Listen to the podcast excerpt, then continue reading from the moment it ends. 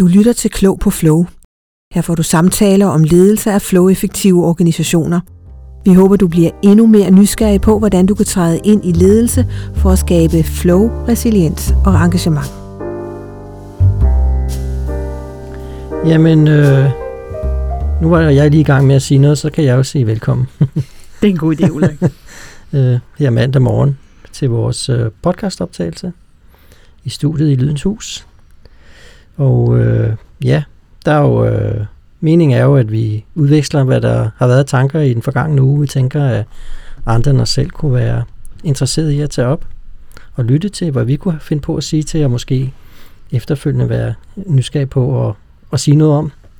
Så øh, sidst der tog vi jo bare en runde om bordet og sagde, ligesom, hvad, hvad har optaget os hver for sig i den forgangne uge, som vi godt kunne tænke os at, at have en udveksling om. Så er der nogen, der vil gå først med det? Altså, jeg kunne da brænde for det, men jeg startede vist også i sidste uge, ikke? Så, øh... Men det er der ikke nogen, der ved, Pia, for den har, den, den har, den har vi gemt, og den er hemmelig. Skal jeg lægge for? Værsgo. Jeg har noget, som jeg, som jeg virkelig er optaget af. Mm-hmm. Øhm, sammen med, med Kirsten, så er jeg ved at strikke øh, to dages øh, program sammen øh, med overskriften Flow og Resiliens. Og øh, man kunne jo spørge, hvad har de to ting med hinanden at gøre? Det er faktisk noget af det, som Kirsten og jeg har brugt en del tid på at, øh, at udforske. Mm.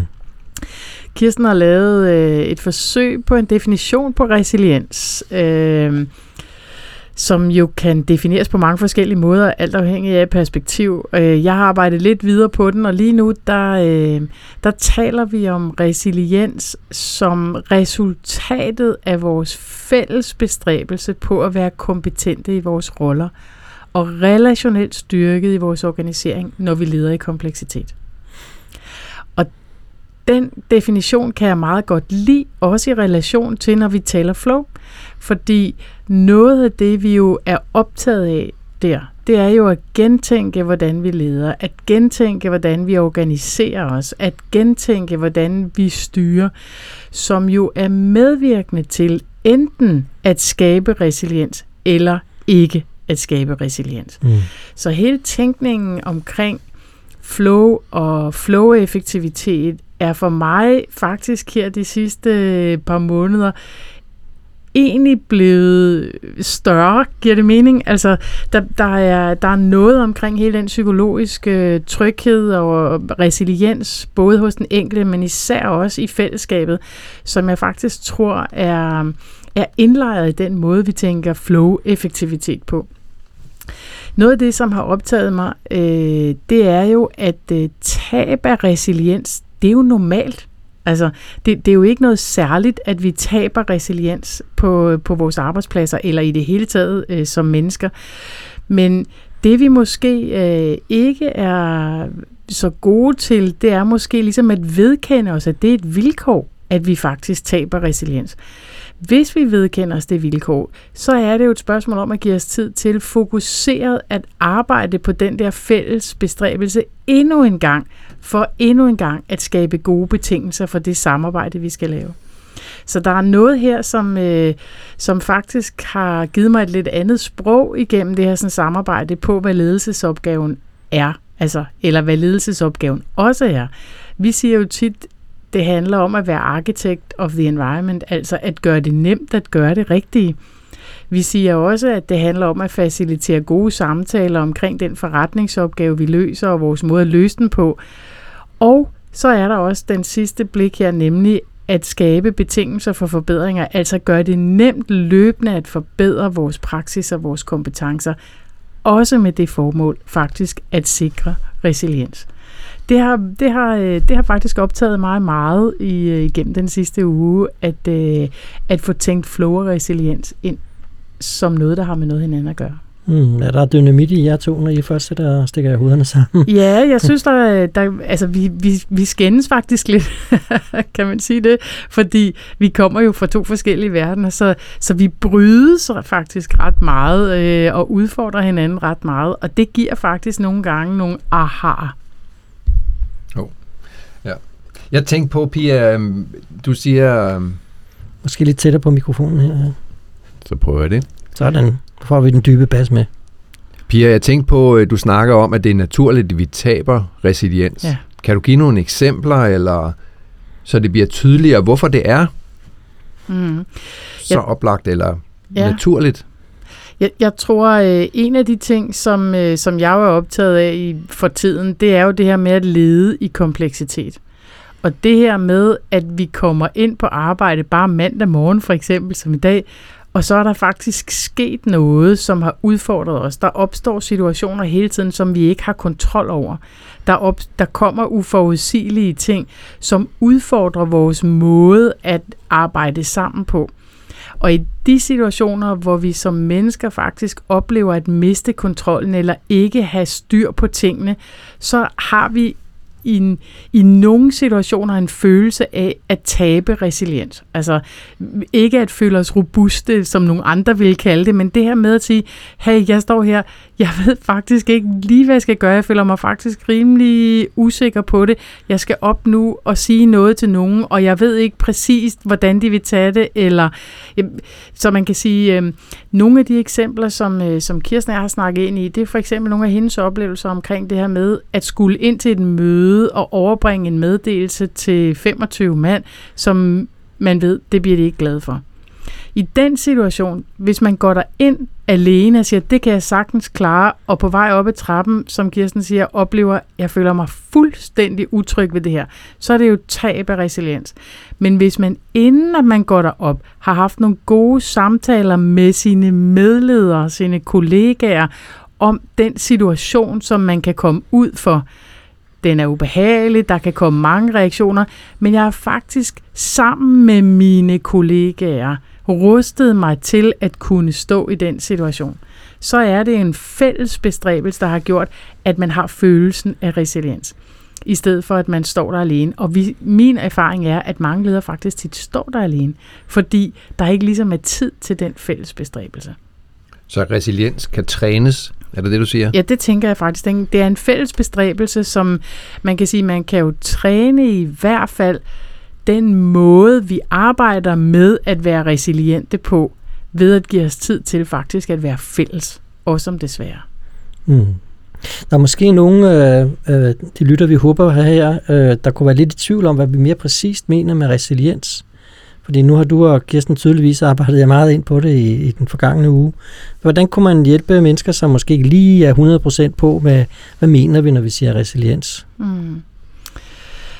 Altså, øh, der, der er jo sådan en større samtale i gang omkring det her med, hedder det robusthed, eller hedder det resiliens. Det, det, det vil jeg ikke komme nærmere ind på. Det tror jeg faktisk, jeg vil overlade til Kirsten, fordi det er hendes spidskompetence. Men når vi snakker om at være resilient, hvis vi skulle snakke om det i et flow-perspektiv for eksempel, som jo er det, der optager mig, så tænker jeg, det at være resilient, for det første, så den nyeste forskning inden for feltet, den flytter faktisk øh, benævnelsen fra at være noget, der har med individet at gøre, til at have noget med fællesskabet at gøre.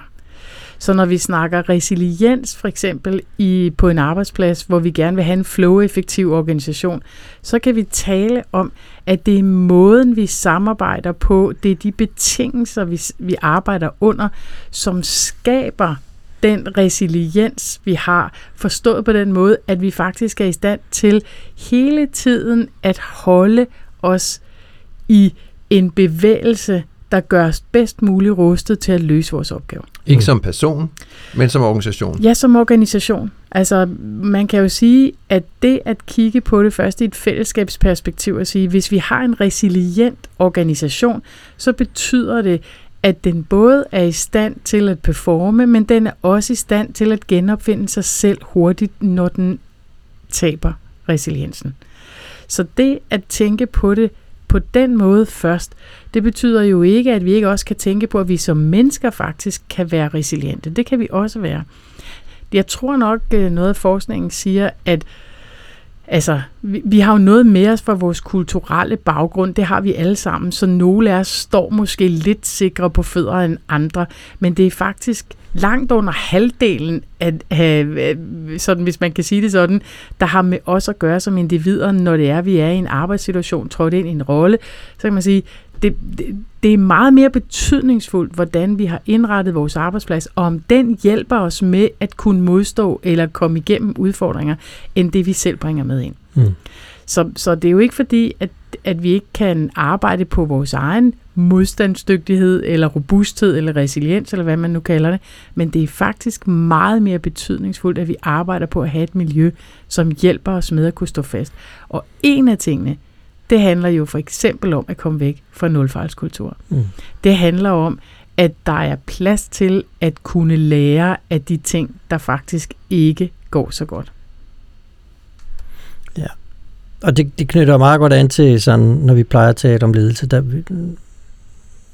at vi har vi prøver ligesom at, at komme væk fra forestillingen om, at det er noget, som handler om, hvordan individer gør og, og tale om, og, og noget, som vi har talt om tidligere også, er det her med, undskyld, at, øh, at der er så meget snak om, hvordan, øh, jeg tror du selv nævnte tidligere, det her med, at ledere skal være øh, architects of the environment for deres øh, medarbejdere, men glemmer måske, at de har også brug for et tilsvarende øh, sam, samarbejdende miljø at støtte sig selv i.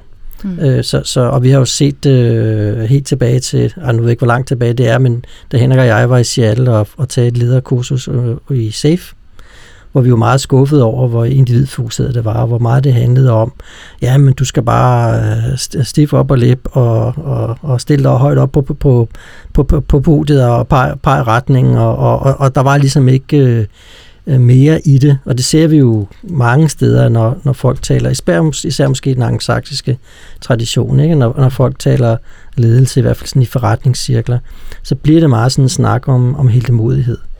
Mm. Og, og det er måske virkelig det, det der er den, det er noget af det, jeg hørte, det du siger, det er, det er jo en af de vigtigste lakuner, vi skal slippe udenom.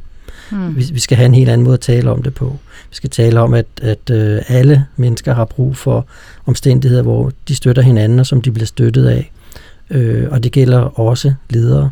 Og det er meget vigtigt øh, for at knytte an til det med flowledelse, fordi en af de ting, vi jo hele tiden taler om, det er, at det jo så tit er enormt modintuitivt, i hvert fald for nogle af os fra den kultur, vi kommer fra, det man skal gøre. Mm. Altså man skal sige nej, i stedet for at sige ja, og så videre, så videre. Øh, så, så jeg synes, det er noget virkelig interessant, øh, det, det jeg har haft øh, fat i der. Mm. Man, man kan sige, at øh, altså, nu har jeg haft lejlighed til at, at, at tale på gang med, med Anders Trillingskov, som, som Henrik og jeg jo har haft øh, et, et par samarbejder med.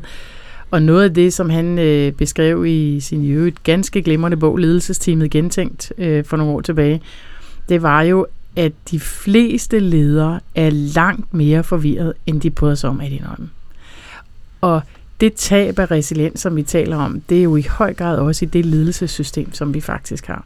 Så, så det er jo værd at tænke, at resiliens er ikke bare noget, vores, hvor, altså, vi skal skabe for vores organisationer, for vores medarbejdere. Det er faktisk også noget, vi skal skabe for os selv mm. i den ledelsesrolle, som vi har. Og jeg tror, noget af det, som, som øh, har været øh, interessant for mig i den her sådan, øh, periode, det har også været at komme tilbage til nogle af de helt grundlæggende antagelser, som stammer øh, fra, fra den systemisk anerkendende tænkning, øh, som jeg jo også er rundet af, at den mindste enhed, det er interessant at sætte fokus på i en organisatorisk kontekst, er ikke individet, det er relationen i kontekst. Og det at huske på det, det skaber altså nogle andre handlinger fra os som ledere, end hvis vi laver den individfokusering, som er gældende diskurs rigtig mange steder. Mm.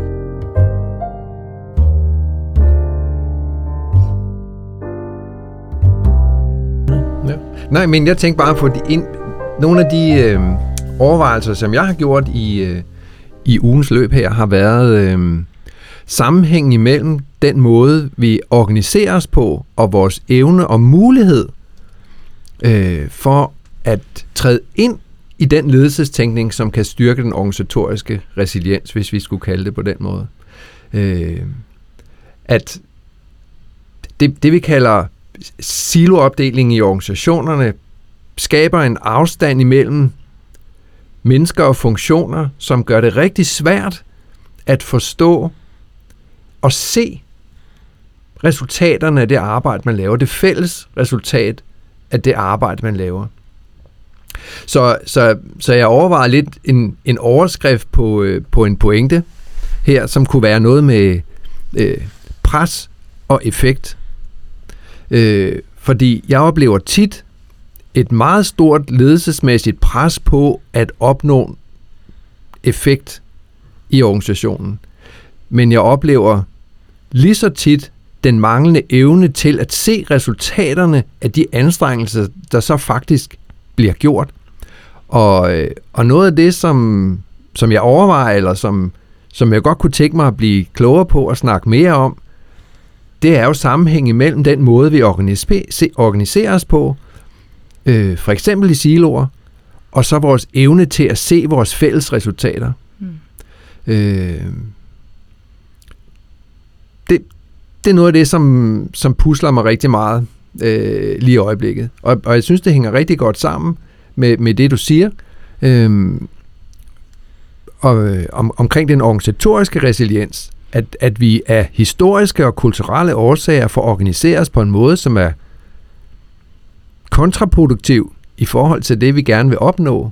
Øh, og, og vi af den grund kommer længere væk fra et ledelsesprog, som støtter det, men mere et, et sprog, som kommer til at handle om værktøjer og øh, øh, teknikker, end, end egentlig et sprog, der handler om, hvad opnår vi sammen med det, vi gør. For eksempel, hvis vi ønsker at opnå mere flow-effektive organisationer. Mm. Er noget af nu, nu, øh, refererer jeg bare her, øh, hvad det hedder, øh, kan noget af det, altså det jeg kommer til at tænke på, det er, at vi ser jo øh, øh, igen og igen, hvordan organisationer er fanget i planlægningsparadigmet. Øh, hvor, hvor ligesom om man, man har den her forestilling om, jamen altså hvis vi bare er grundige nok og laver en god plan, når så først den er lavet af de bedste mennesker, der er til rådighed til at lave den plan, jamen så er resten jo egentlig relativt banal eksekvering. Og så kan vi jo i, i forbindelse med den eksekvering, kan vi jo bare gå ud fra, at vi laver det rigtigt, fordi det er der jo nogen, der har bestemt. Øh, og og det, det er jo ligesom det, som hele den agile bevægelse og, og tænkning omkring øh, ledelseskompleksitet har vist os ikke virker, når tingene er komplekse. På nu gentager mig selv. Ikke? At, at, at det er mere, en, mere end en, en, en eksekveringsøvelse, så er det en opdagelsesrejse hvor vi hele tiden skal have fast på, holde fast på, øh, er der et fornuftigt udbytte af det, vi foretager os, fordi det er simpelthen ikke forudsigeligt nok. Vi kan ikke bare, det, det giver ikke mening alene at holde folk op på, at de har gjort, hvad de fik besked på. Fordi der er ikke rigtig, vi kan ikke have vidsthed på forhånd for, at det, de har fået besked på, er det, der nytter mest. Så, så, så, så som du siger, at folk er fanget i silotænkning, at de kan ikke få øje på, øh, på, på det ende, endegyldige resultat, så tænker jeg, kan det have noget at gøre med, at lige præcis at man regner med, jamen nu har vi jo lavet den der øh, funktionelle speci- spe- eller, Øh, spe- øh, opdeling efter øh, speci- funktionelle specialiteter. De er hver for sig fuldt kompetente i det, de foretager sig. Det er faktisk derfor, vi har siloerne. Det er så, at vi kan hjælpe specialister med at udvikle deres kompetence. Og hvis vi så ellers laver en, en passende foruddefineret op, op, opgave og opgavefordeling, så nogen gør en ting, og nogen gør noget andet, og så har det en eller anden rækkefølge, jamen så antager vi, jeg tror måske det er det antagelsen, der er kildesætten, så antager vi, jamen så, så, kan det jo ikke, så kan vi jo ikke få et bedre resultat, end hvis vi gør det. Mm. Og så gemmer vi måske at holde øje med det. Mm. For det tror jeg måske det, jeg lægger mærke til, apropos det, du siger, Henrik, mm. at, at øh, for man kan gå ind i, man kan have en meget, meget lang diskussion om den perfekte organisationsform, og vi kan selvfølgelig godt have nogle meninger om, hvad der kunne være en god idé, men i sidste instans, øh, i sidste instans kan man sige, det er måske bare det, man ikke kigger efter. Ikke? Mm. At man antager, jamen det bliver jo godt, og så holder man ikke rigtig øje med det, og så hmm, er det måske ikke så overraskende, at det ikke altid helt alligevel gik så godt, som jeg havde håbet. Må, må jeg, altså fordi, jeg synes, det er virkelig så interessant det der med, altså der er jo et helt grundlæggende spørgsmål, som handler om, hvorfor har vi overhovedet organiseret os i siloer? Øhm, og der er, der, du siger jo Henrik, det her med, at vi får øje på det kontraproduktive i den måde, som vi har organiseret os på. Øhm, og Ulrik, du snakker om det her med, at vi skal holde øje med det. Jeg, jeg er faktisk lidt optaget af, hvordan holder man øje med noget? i sådan en organisering. Og hvorfor har vi overhovedet lavet den organisering? Fordi når vi kigger på det, i hvert fald med de briller, vi gør, så vil vi jo sige, at der er rigtig meget, der er kontraproduktivt i den måde, ledelse foregår på, eller vi har organiseret os på. Og jeg, øh, jeg er ret optaget af at forstå, hvorfor vi har gjort, som vi gør. Og hvad betyder det overhovedet at holde øje med? Og der, der er i hvert fald noget af det, som øh, når, når man kigger sådan ind i de mere psykologiske aspekter, så handler det jo om, at det er kontraintuitivt for os at gøre noget andet. Så når vi for eksempel har organiseret os i siloer, så er det fordi, det har vi en forestilling om, at det er det rigtige at gøre, at forskellige hensyn. Det er det, vi har lært. Når vi holder øje med ting, så gør vi det på en bestemt måde. For eksempel tænker vi, vi må nok hellere lave en statusrapport over noget, som vi kan forholde os til en gang om måneden, eller hver halvanden måned, når vi nu har tid til at møde sin styregruppe. Ja, det er fordi, det er det, vi har lært. Men det, som vi sidder og taler om her, det er jo, det er jo måske ikke den ledelse, der har været i datid, som faktisk er interessant at tage med os i fremtid. Så det her med at holde øje med, det har haft en vis, en vis øh, form eller et vist udtryk i øh, de organisationer, som vi har gået i, og har det stadigvæk i meget stor udstrækning. Men at holde øje med, kan man måske godt gøre på en anden måde, når man rent faktisk leder i kompleksitet, hvor uforudsigeligheden råder. Så, så der er noget med, ikke nok med, at det er kontraproduktivt, det vi har bragt med os ind, Øh, men det er faktisk kontraintuitivt for os at gøre noget andet. Fordi stort set alle de ledere, som vi arbejder med i hverdagen, de er jo kloge, kløgtige mennesker, som rent faktisk agerer med de allerbedste intentioner hver eneste dag. Men i det pres, der er, så kan man ikke altid få øje på, at vi faktisk kunne gøre ting på en anden måde. Vi kunne holde øje på en anden måde, vi kunne organiseres på en anden måde, vi kunne lede på en anden måde, vi kunne styre på en anden måde, for at skabe noget, der var mindre kontraproduktivt. Ja, jeg tror også, min, min grundpointe er også bare, at den måde, vi organiserer os på i, i stærke funktionsopdelte områder, gør det enormt meget svært at udvikle sproget og holde øje. Mm. Så, så, så det er ikke så meget viljen, det kommer an på. Vi mister simpelthen evnen til at forstå og se sammenhængende i det arbejde, vi laver. Hvis det er udvikling af løsninger eller services til vores kunder, eller, eller brugere, eller borgere, eller hvad det nu kan være, vi, mangler, vi kommer til at mangle evnen til at se sammenhængen. Mm. Og det, det får direkte indflydelse på den måde, vi taler om ledelse på. Vi kan meget nemt komme til at tale om værktøjer og teknikker, og succeskriteriet for arbejde bliver, om de teknikker og værktøjer nu fungerer. Ikke om vi får produceret højere kvalitet hurtigere til glæde for, for borgere eller øh, brugere eller kunder, men alene om værktøjet bliver implementeret, som vi kan i den funktion. Hmm. Og det har jeg set øh, resultater af, som nu siger jeg det pænt, er langt fra tilfredsstillende, mm. hvis man skal sige det sådan. Ikke? Mm. Så vi fratager os muligheden. Der er en direkte konsekvens af den måde, vi organiserer os på, og det sprog, vi kan tilegne os som omkring ledelse. Så hvordan ser vejen ud? ud? Vi kan godt blive enige om, at der er nogle, øh, nogle øh, udfordringer. Jeg synes ikke, det er så svært at forstå øh, set i vores kultur, hvor silotænkningen kommer fra øh, så mig, for mig at se, så, så kommer den fra Adam Smiths øh, analyse af, var det nålefabrikken, hvor han øh, lavede den analyse, jeg har ikke selv læst den, jeg har kun hørt den refereret af, at øh, jamen, hvis man havde øh, sådan nogle, øh, der sad hjemme i deres hus, og lavede det hele fra start til slut, så skulle de jo mestre alle delskridt, og, og det kunne de ikke rigtig specialisere sig og øve sig på. De fik øvet sig nok på hver kompetence, og så betød det, at de var nogle halvstuderede røvere, og så var de ikke så effektive til at lave de der nåle, og når man så satte det ind i et fabrikssystem, hvor man havde en masse folk, der var specialiseret i et bestemt processkridt, så kunne de øve sig på det og blive meget, meget, meget dygtige til det. Øh, og hvis de så hver for sig koncentrerede sig om det, de var specielt, specielt dygtige til, så kunne de i fællesskab, i hvert fald ud fra en vis betragtning, meget markant øge deres produktivitet. Så det er jo ligesom det industrialismens gennembrud, som det handler om. Øh, og, det, vi, og så har vi jo så på alle mulige måder siden øh, fundet ud af, at der er en række øh, ulemper ved det, der følger med det, øh, nedslidning, miljø osv., Øh, men for mig er det ikke så svært at forstå, hvor det kommer fra. Jeg tror, det er den tænkning. Det er tænkningen i, i, i, i specialisering og skalafordele. Øh, om som så skal knytte det tilbage til flow, skal man sige, det som, øh, som vi lærte af japanerne, det var dem, der var først ligesom i, i nyere tid til at sætte fokus på det her med flow, det var, at der er noget, der hedder skala fordele, men der er faktisk også noget, der hedder skala ulemper. Og en af de store skala ulemper, det var, at de fandt ud af den der helt, øh, øh, i princippet relativt banale indsigt. Hvis du hele tiden har masser af bunker, så den næste nye ting, den skal vente på det, at du bliver færdig med bunkerne, og så kommer det til at tage lang tid.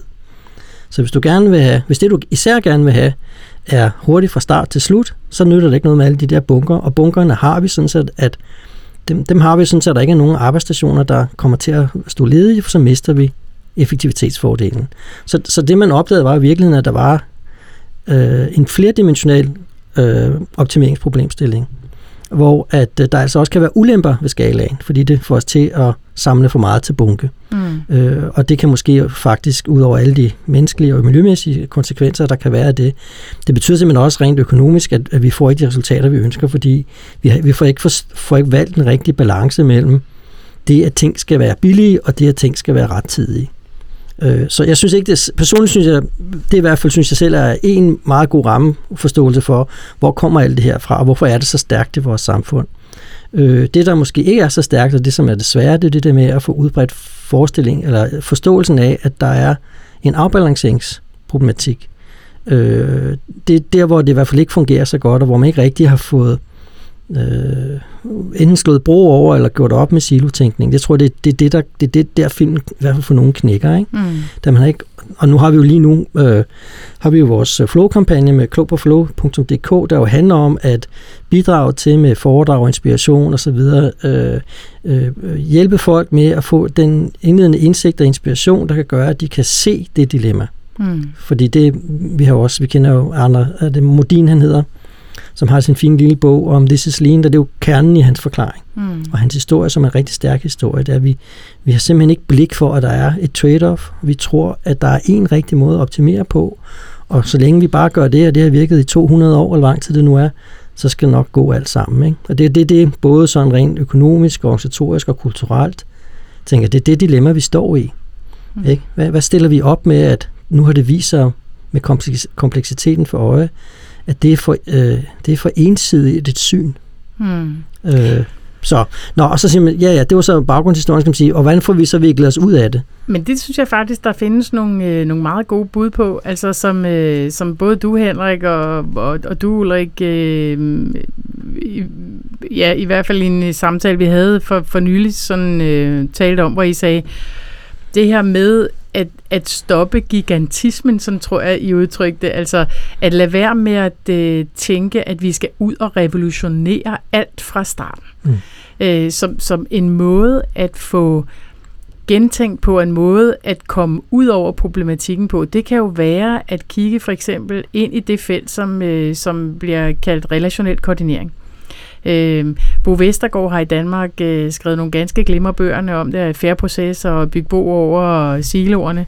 Øh, men, men den relationelle koordinering, hvis, hvis vi rent faktisk begynder at sætte fokus på den og sige, godt, vi har to siloer her, hvordan er det egentlig med målsætningerne for dem? Lad, lad os prøve at få nogle fælles samtalinger om, hvordan det står til.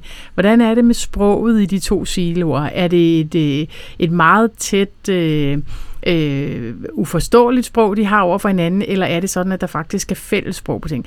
Der, der er nogle virkelig gode virkemidler, og jeg synes også de gange, hvor vi har lavet de der øh, workshops omkring relationel koordinering, hvor vi jo leger med Lego, øh, de giver jo nogle indsigter og nogle aha hos de mennesker, som faktisk bedriver både ledelse og arbejde i siloerne. Og der tror jeg, nøglen er, fordi det er jo igennem de erkendelser. Jeg, jeg kan ikke huske, hvem er der sagde det, men der var en af jer, der sagde for nylig, at det voksne kan kun lære deres egne erfaringer. Ikke? Det at erfare noget i fællesskab og sige, aha, det skaber jo et blik for, at vi kan lave den næste forbedring, som måske over tid river siloerne ned. Men i det omfang, at de faktisk har brug for at være der, der kan være nogle politiske styringsmæssige problematikker i nogle organisationer, hvor det faktisk er ret godt, at ting kan være adskilt. Men det at få øje på det selv, så vi kan lave den der nærmeste udviklingszone betragtning og sige, hvad er det bedste skridt, vi kan tage her for at forbedre den relationelle koordinering imellem de siloer, der er, for derigennem også at få øje på, om vi måske kan fjerne nogle af dem. Mm. Jeg, jeg tror, det er i vejen. Altså det her med at tage små små skridt, hvor mennesker kan erkende noget, i stedet for at lave store, gigantiske transformationer, hvor vi på forhånd beslutter, nu river vi alting ned og bygger det op på en helt anden måde igen. Det tror jeg simpelthen ikke skaber resiliens for nu at komme tilbage til, til, til min egen samtale. Nej, hvis, øh, hvis jeg lige må... Det jeg tænker, når du siger det, det er, at, at tit kommer vi til at mangle modet til at træffe nogle beslutninger om forandringer, som måske kan hjælpe os. Øh, og, og, øh, og det, jeg hører, du siger, og, og det, som vi måske kunne, kan, kan bidrage med, det er at sige, at vi, vi kan ikke forudse konsekvenserne af de tiltag eller forandringer, vi gerne vil lave, men vi kan tage nogle små skridt. Så, så det at tage nogle små skridt og se, hvordan det går, er en måde at bygge tilliden op og modet op i organisationen til at øh, organisere sig på en anden måde. Mm. Fordi jeg tror, det er helt rigtigt, at det er, det er ret nemt for, for de fleste deltagere i organisationen at få de aha-oplevelser, du snakkede om, og se, men der er noget, der ikke virker. De fleste mennesker, jeg kender, der arbejder i organisationer, som er organiseret sådan, ved godt, at det er sådan, men de ved ikke, hvordan de skal komme ud af det. Mm. Så, så det med de små skridt var bare det, jeg ville øh, pege på her. Og jeg tror, at det med de små skridt, det kan jo godt føre til, at folk føler sig så involveret og har fået lavet så meget meningsskabelse, at organisationen faktisk på et tidspunkt er rustet til at tage et stort skridt eksempel at lave tværorganisatorisk øh, organisering i stedet for siloopdeling. Men, men det, at meningsskabelsen er sket hos den enkelte igennem det at tage små skridt, er jo en afgørende forskel i forhold til, at der er nogle, der beslutter på andres vegne, at nu laver vi om på organisationen. Og så bagefter, så sørger vi for at få det til at give mening for folk. Den strategi, den har jeg set, og det tænker jeg, at vi alle tre har mislykkes af flere omgange. Ikke? Jo, og det knytter også an til det her med, at i hvert fald der, hvor vi arbejder, øh, det er jo primært øh, forskellige former for, hvad man kunne kalde øh, immaterielt eller vidensarbejde. Øh, og der virker, og det vi ser, det er jo, og nu har vi jo øh, haft øh, glæde af at stå på skuldrene af giganter i den agile verden. Det, der viser det, det er, at den industrielle metafor, den virker ikke, fordi i virkeligheden øh, handler det ikke så meget. Altså vi taler nogle gange om, hvad skal der til for, for ting kan virke. Det er processer, kompetencer og hvad det hedder, øh, hvad det hedder relationer. Og, og, og, og det vi kan se, det er jo, at øh, eller redskaber, relationer og, og processer, eller sådan en eller anden, den der treenighed. Og, og man kan sige, hvis nu vi har arbejdet på et stålvalseværk, uden at jeg skal gøre mig specielt meget klog på, hvad der foregår på et stålvalseværk, så vil kapitalapparatet nok have en meget, meget stor indflydelse på vores evne til at lave stål. Øh, og derfor være en, en helt dominerende, øh, et helt dominerende hensyn. Øh, men når vi arbejder med vidensarbejde, så er det jo grundlæggende vores evne til at samarbejde, der sætter grænserne for, hvad vi kan præstere. Mm. Og så meget desto mere øh, er det værd at have, øh, er det særligt værdifuldt at have fokus på at blive øverst på og, og, og, og have gode relationer. Så det tænker det er, det er en af de ting, der følger af, at vores, øh, det er jo ikke alle, der er mange, øh, der hjælper os med praktiske ting i vores mm. verden, som vi værdsætter, men, men der, hvor vi færdes, der er det jo mest øh, det, der foregår med mørerne på os, der gør forskellen på, øh, hvad, vi, hvad vi kan præstere, og det, der sker imellem os. Mm. Og så meget desto mere er der grund til, at øh, det er særlig vægt på vores evne til at få det til at fungere. Det er sgu meget godt sagt, Ulrik, synes jeg.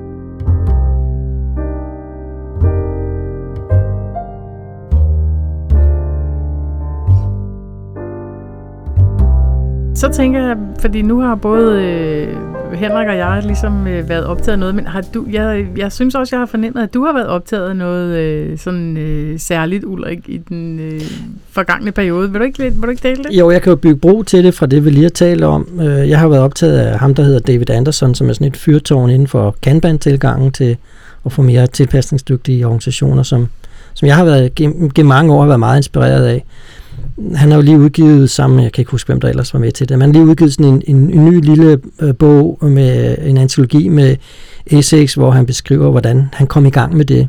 Øh, og, og han skriver blandt andet, at jeg kan huske, at jeg tog mit kursus med ham, øh, det var nede i Bilbao i deres kontor dernede. Der var en af de første ting, jeg lærte, jeg var måske lidt naiv, at det var et fyv år i agile.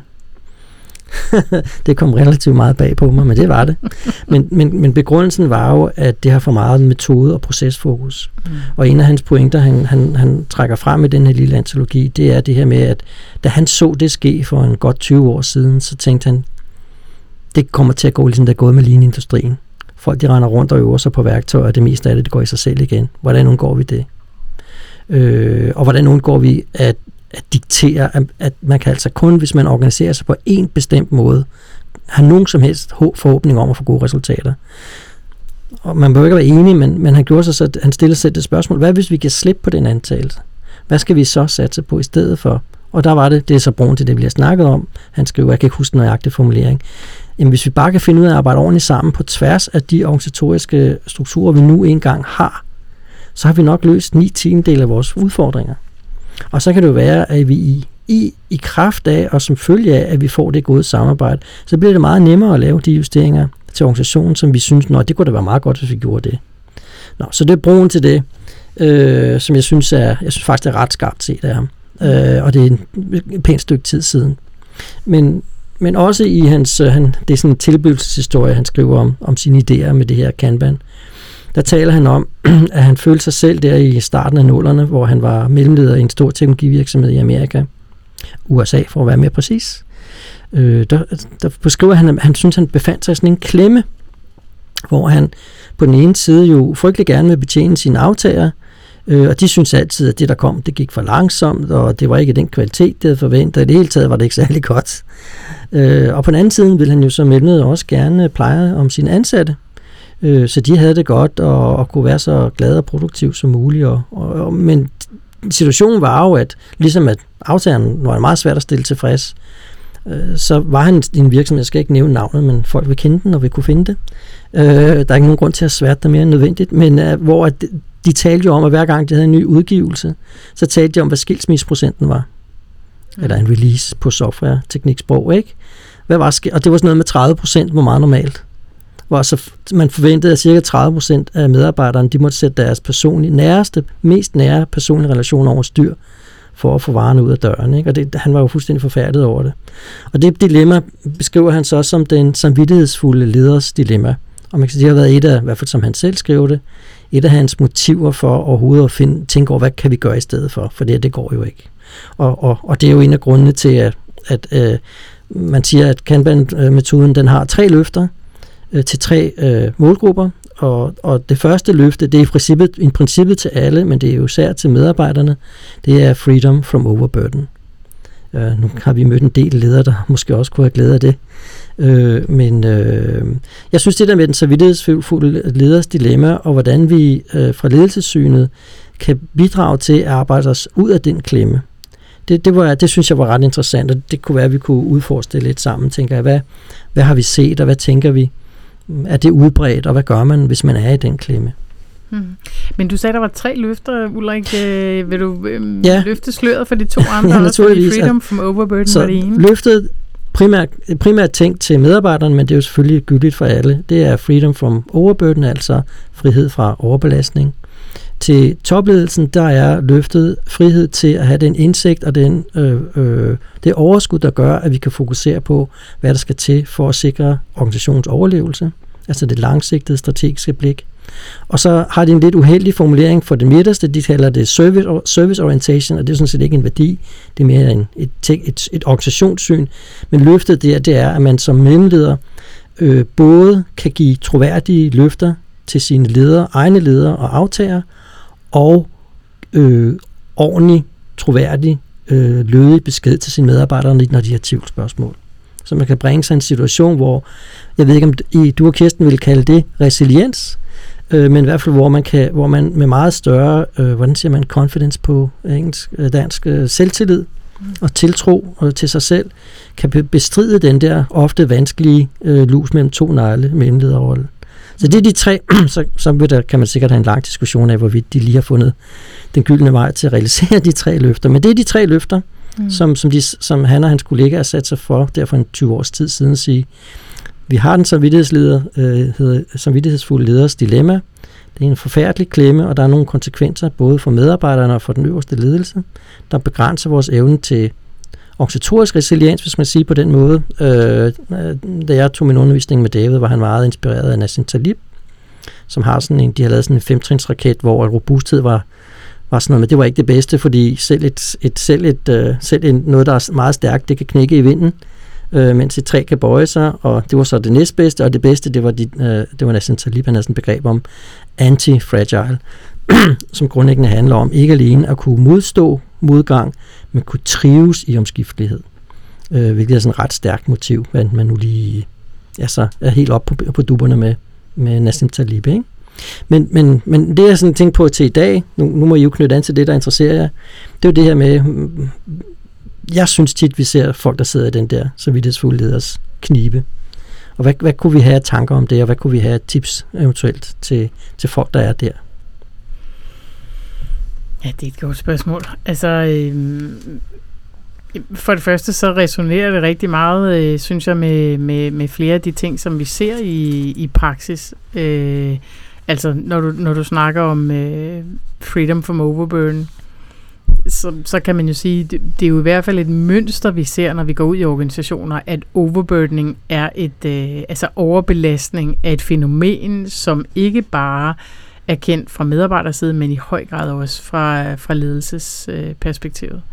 Øhm, og, øhm, og det som, øh, altså jeg kan jo super godt lide, det resonerer jo rigtig meget, den her sådan tænkning med, at, at vi må se på, hvad det er, der er. Og, og det vi snakkede om før i relation til, til de her siloer, Henrik, som du bragte op, og, og den relationelle koordinering, så kan man sige, i det omfang, at man kan få øje på, at der faktisk er overbelastning, og få skabt en fælles erkendelse af, at systemet er overbelastet. Fordi det er jo ikke kun den enkelte person, der er overbelastet, det er i høj grad også systemet, som, som bliver overbelastet. Øhm, hvis den erkendelse ligesom kan komme til syne, for eksempel igennem det at tale om, hvordan den relationelle, relationelle koordinering har det, så kan vi jo træffe en enkel beslutning om at tage noget væk. Altså, hvis, hvis man skulle sige, øh, et, et, det allerbedste tricks for mig, det kunne jo være at sige, i det omfang, at vi faktisk gerne vil overbelastning til livs, så kan vi begynde at spørge os selv, hvad kan vi fjerne? Hvor, hvor meget kan vi tage væk? Øh, I stedet for at øh, tale og sprogligt have den her sådan, retorik, hvor vi siger, hvad kan vi finde på for at forandre situationen, så kunne vi jo sige, hvad kan vi fjerne for at forandre situationen. Så alene sådan en sprogligt lille greb, tror jeg faktisk kunne mm. gøre noget for at kunne indfri et af de her løfter. Mm. Og så kunne man sige, en af de ting, som, øh, som vi kunne øh, vi kunne pege på, det er jo at sige, at det skal være datadrevet. Det, kan være, det kunne være rigtig interessant for rigtig mange organisationer at skabe de data, så man kan få øje på, hvad der er, der skal væk. Øh, og Ulrik, du snakkede om køer før, og jeg tænker, at nogle af de køer, nogle af de typer af køer, som jeg ofte ser, det er jo beslutningskøer. Altså, at beslutninger hober sig op øh, på forskellige kontorer, og, øh, og for, hos forskellige ledere, som, som føler sig forpligtet på at se alt og, øh, og holde styr på alt. At holde styr på er måske en rigtig vigtig øh, funktion for mange. Mm. Men det skaber også en usynlighed omkring konsekvensen af det. Så, så, så en af de ting, som for eksempel David Anderson og, og Kanban-bevægelsen peger på, det er jo, at vi må skabe de data, vi, vi skal have fat i de data, så vi kan se konsekvensen af, at vi faktisk lader de køer være der. Fordi det er kontraintuitivt at fjerne dem. Mm. Fordi vi tror, det er en god ting, at vi som ledere tager ansvar og holder øje og har styr på mm. ting. Mm. Jeg kommer til at tænke på en af de øh, organisationer, som vi har været, som vi har arbejdet i, hvor øh, hvor vi havde en ret interessant samtale med lederen for PMO'et. Øh, og vi arbejdede på at, øh, at, at, øh, at forbedre deres, deres porteføljestyring og arbejde med lean portfolio management i den sammenhæng. Og på et tidspunkt, der var han simpelthen sådan øh, totalt frustreret over det, der foregik. Og så kiggede han på os, jeg kan huske det stadig, og så sagde han, jamen prøv nu lige at høre, vi gør jo det rigtigt. Vi gør også bare syv andre ting. og jeg synes faktisk, det var et udsagn, det har fulgt mig lige siden. Øhm, fordi det er jo rigtigt, altså der var så mange ting i gang, som faktisk havde fuldstændig den, øh, den rigtige retning, og havde det rigtige mindset, eller hvad, han, hvad det var nu, de, vi kaldte det der. Men det der var, det var, der var også levn tilbage fra alle mulige forskellige, forskellige steder i organisationen i siloerne, som ville have rapporter på dit og rapporter på det, for rent faktisk at have den indsigt og det overblik, som de synes, de havde brug for. Det, der bare var det uhensigtsmæssige, det var jo, at de der lag på lag på lag for at få indsigt og overblik, faktisk fuldstændig underminerede hele tænkningen i at bedrive en porteføljestyring, som faktisk var flow-effektiv. Så, så der er jo øh, der er helt sikkert, øh, hvad kan man sige, sådan... Øh, mm, jeg, jeg tror, der er noget at gøre i relation til det her sådan med faktisk at prøve at finde af, og alligevel være fortrøstningsfuld og confident i, jeg har indsigt og overblik nok, selvom jeg fjerner en hel del. Ja, ja vi har jo haft sjov med at lave sådan en lille subtract workshop på et tidspunkt, som vi måske en anden, i anden anledning kan, kan tage op, hvis det har interesse, men jeg tror, at noget af det, jeg går og tænker på med det, det er jo den nemme anbefaling, og det er jo også anbefalingen helt tilbage fra dengang, der var noget, de fandt på det der. Dengang de faldt på at kalde lean lean, det er, at når vi, lige, vi skal starte med at forstå, hvorfor er vi her, hvad er det, vi bidrager med, og så det næste skridt, det er at skabe indsigt, eller mm. transparens, eller hvad vi kalder det. Og det er, jo, er vi jo helt øh, tilhængere af, øh, med forskellige former for opgavestyringssystemer. Øh, jeg tror, hvis vi skal sige lidt til det, fordi det, det kan man sige, ja, det er fint, og, og så går der hurtigt værktøjsnak i den. Ikke? Noget af det, jeg godt tænker på, det er, og hvad så med ledelsesdimensionen? Fordi Øh, Øh, nu vil vi ikke nævne nogen, øh, vi beskytter de uskyldige navne her, men vi var, Henrik og jeg var jo for relativt nylig på besøg i en organisation, hvor du havde været nogle år før, og hvor der, de havde lavet brugt Scrum, og der var jo opgavetavler, der var ikke noget fri vægtplads nogen sted. Og så da vi kom på besøg nogle år efter, i anden anledning, så var der fuldstændig ryddet. Og det er jo desværre noget, det, det behøver ikke at gå sådan, men det er heller ikke usædvanligt, at det går sådan, at det, går ligesom, at det ligesom går i sig selv igen. Og, og jeg går og tumler lidt med det der med, jamen, øh, hvad er det så? Hvad kan være årsager til det? Og, og der kan selvfølgelig bare være, at det er dårligt fedt, og så er det sådan. Men jeg tror også tit, vi ser, at der simpelthen ikke er øh, slet, slet ikke nok bevågenhed nok i ledergruppen på, at de har en rolle i at få det til at fungere i fællesskab. Fordi mm. bare som et eksempel, en af de ting, der meget, meget let kan gå galt, det er, oh, kramper mit lår. Øjeblik så nu kramper det ikke længere, nej. Det er jo, at der er ikke noget beredskab, eller medarbejderne ender med ikke at, opleve, at der ikke er noget beredskab til at få hjælp, når de har brug for det. Mm. Øh, altså, at, at man, man opnår nogle, nogle indsigter, og, og typisk så finder man ud af, at ja, der er nogle ting, der går fint, og det er vi jo glade for, men så er der nogle, der går knap så fint, og det kunne vi godt tænke os at tage hånd om, øh, og også gerne sådan, så det hænger sammen med de målsætninger, vi har sat os i fællesskab. Og så siger man, øh, det kan jo helt almindeligt, at på et tidspunkt så løber medarbejderne tør, fordi de kan inden for rammerne af deres, øh, deres øh, beslutningskompetence. Og så kigger de jo opad, og så siger de til deres ledere, hjælp os. Og der synes jeg, jeg ser rigtig mange steder, hvor at det har lederne overhovedet ikke forberedt sig på. Hmm. Øh, hvor, hvor kommer hjælpen fra, når, når, når, når, når, når, når spørgsmålet om hjælp kommer. Så det tænker jeg, det kunne måske være lidt et tip omkring det her. Nu kommer vi langt omkring i dag, men sådan et tip til ledelsesperspektivet på at skabe den der resiliens, og ikke tabe de øh, praksiser på gulvet, som skal til for at fastholde det er jo altså, at vi er meget opmærksom på i lederkredsen, at, at for eksempel hvis det første skridt, det er at skabe indsigt i, hvad der foregår, og vedvarende have det på en så, så lidt byråkratisk måde som muligt, øh, så vil vi sandsynligvis relativt hurtigt få øje på nogle ting, hvor A, som vi A selv måske er lidt kede af, og B, som vores medarbejdere har brug for vores hjælp til at adressere. Hvad, hvad, hvad, hvad, hvad, hvad vil vi gøre for at skabe omstændigheder, så vi kan imødegå de ønsker, eller, eller vi kan møde, imødekomme de ønsker? Fordi øh, det synes jeg tit, øh, vi ser, ikke? At, at man anskuer Øh, Øh, nu lå, har jeg lige låst mig fast på det med, med, med gennemsigtigheden. Man anskuer det der med gennemsigtigheden øh, som et, et, øh, et, en, en redskabsintroduktionsproblemstilling. Og det kan også, vi har jo lige talt nogen med nogen her for nylig, igen, ingen nævnt, ingen glemt, hvor det var tusindvis af medarbejdere, der pludselig skulle til at have stillet sådan nogle værktøjer til rådighed, så det er jo ikke for at undervurdere, hvad, hvad, hvor, hvor, hvor stor en opgave det kan være. Men, men måske er der nogle af dem, der så bliver, øh, det kan være det er nemt at blive fanget i, at så øh, har man sit fokus der, og så øh, risikerer man jo altså at tabe væsentlige del af investeringen, fordi man ikke har sagt, at vi skal ikke bare investere i noget redskab, vi skal investere i det, for nu at bruge øh, termen fra, fra linverden, vi skal investere i det sociotekniske system, der øh, befordrer, at vi får noget ud af at have redskabet til rådighed. Mm. Øh, og det tror jeg måske, øh, vi ser tit, øh, tit fejle, og, og det tror jeg vil være min opfordring til mennesker, der sidder ude i organisationerne med ledelsesansvar, og rigtig gerne vil gøre noget, mm. og, og har fanget den her pointe med, at øh, indsigt er det første skridt. Mm. Øh, det er jamen, i vores ledergruppe, vi, hvordan skaber vi rammer, så vi kan gøre det, der skal til for at befordre det. Mm. Og man kan jo sige, at, øh, at det at forstå sin ledelsesopgave på den måde, at være dem, der skaber rammerne for, at det er nemt for alle i organisationen at gøre det rigtige, og at det faktisk er et godt sted at være.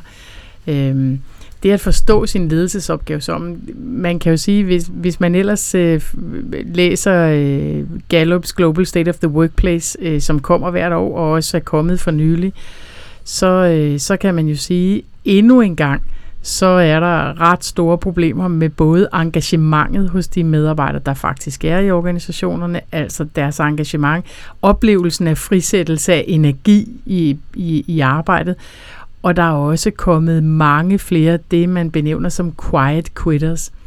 Og det, som er interessant, synes jeg, det er jo, at hvis man spørger de her quiet quitters om, hvad de gerne vil forandre på deres arbejdsplads for at kunne engagere sig mere, så ved de faktisk godt, hvad de vil svare. Og det, de vil svare, det er, langt de fleste af dem, de siger, de vil gerne forandre den kultur, som de er en del af på arbejdspladsen, fordi den er ikke hensigtsmæssig. Og hvis de, hvis de øh, giver bud på, hvad den kultur består af, så siger de, jeg vil gerne have mere anerkendelse, jeg vil gerne have flere muligheder for at lære, jeg vil gerne blive behandlet ordentligt, jeg vil have klare intentioner, og jeg vil have bedre ledere. Mm.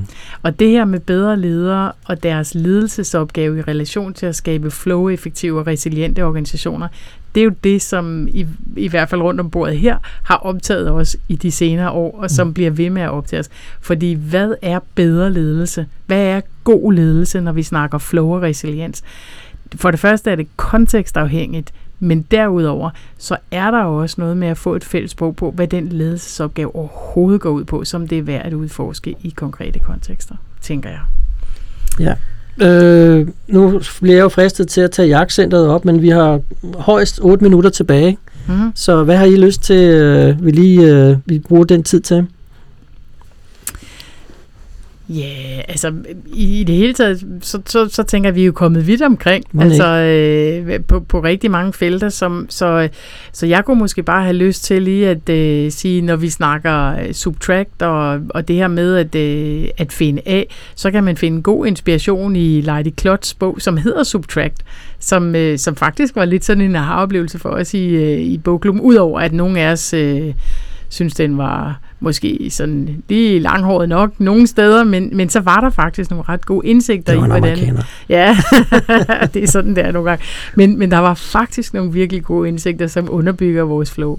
Og Ulrik, du har talt lidt om Niklas Modiks bog, uh, This is Lean. Den tænker jeg også godt, vi kan henlede opmærksomheden på at sige, der er mm. også meget rigtig godt at hente. Ikke? Mm. Uh, Amy Edmondsons arbejde uh, kan man også blive inspireret af øh, både på den relationelle koordinering og den psykologiske tryghed. Så, så jeg tænker egentlig, jeg kunne godt tænke mig bare at slutte med at sige, lad jer inspirere af alt det fantastiske materiale, der er derude, som lige præcis går bag om alt det agile. For jeg kan godt forstå, hvad David Anderson siger, når han siger, selve sproget omkring agilitet og det at fastholde øh, den, det sprogbrug, det kan forlede os til at fokusere på noget, der ikke er så hensigtsmæssigt i forhold til det, som vi faktisk har intentioner om.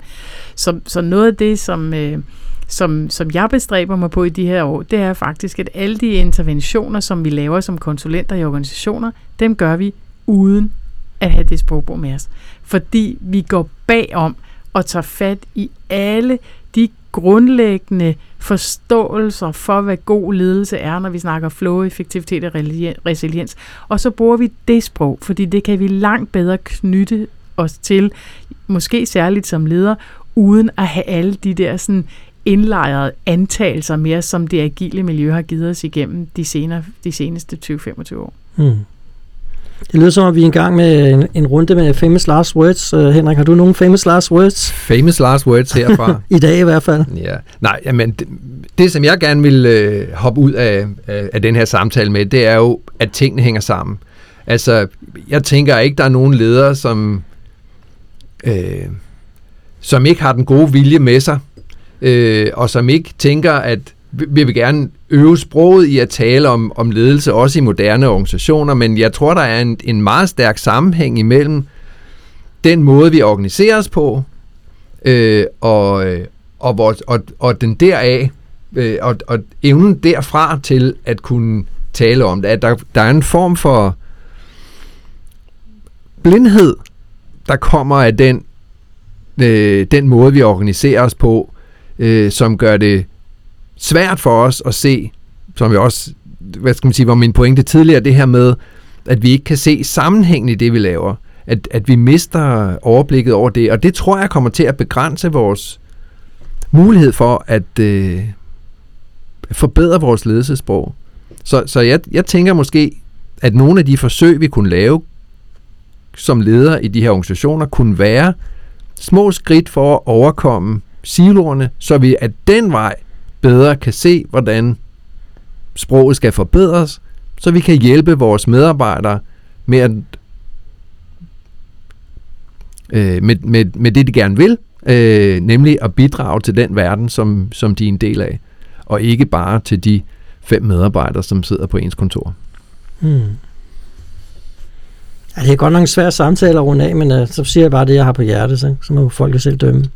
Jeg tænker, øh, øh, simpelt tip, som du måske allerede praktiserer som leder, eller som I allerede praktiserer. Søg ind mod midten. Det er ikke noget, jeg har fundet på, det har jeg hørt fra mine kollegaer, men det er et rigtig godt råd. Lad være at prøve at løse det alene. Find nogle lederkollegaer, øh, du kan gå i fællesskab med øh, om det, hvad det nu er, du sidder med, og, og, og tænk rigtig meget, gerne rigtig meget over at slå bro de steder, hvor forbindelsen måske godt kunne være stærkere. Og med henslik på løsningerne, så tag, brug din medarbejders kreativitet. De er fulde af idéer prøv at tænke over, hvordan du der, hvor du er, kan skabe betingelserne for, at de får lyst til at dele de idéer. Så tror jeg, at øh, så kan man komme rigtig langt. Det lyder klogt. Super klogt. Skal vi stoppe her? God afslutning. Vi stopper her. Tak.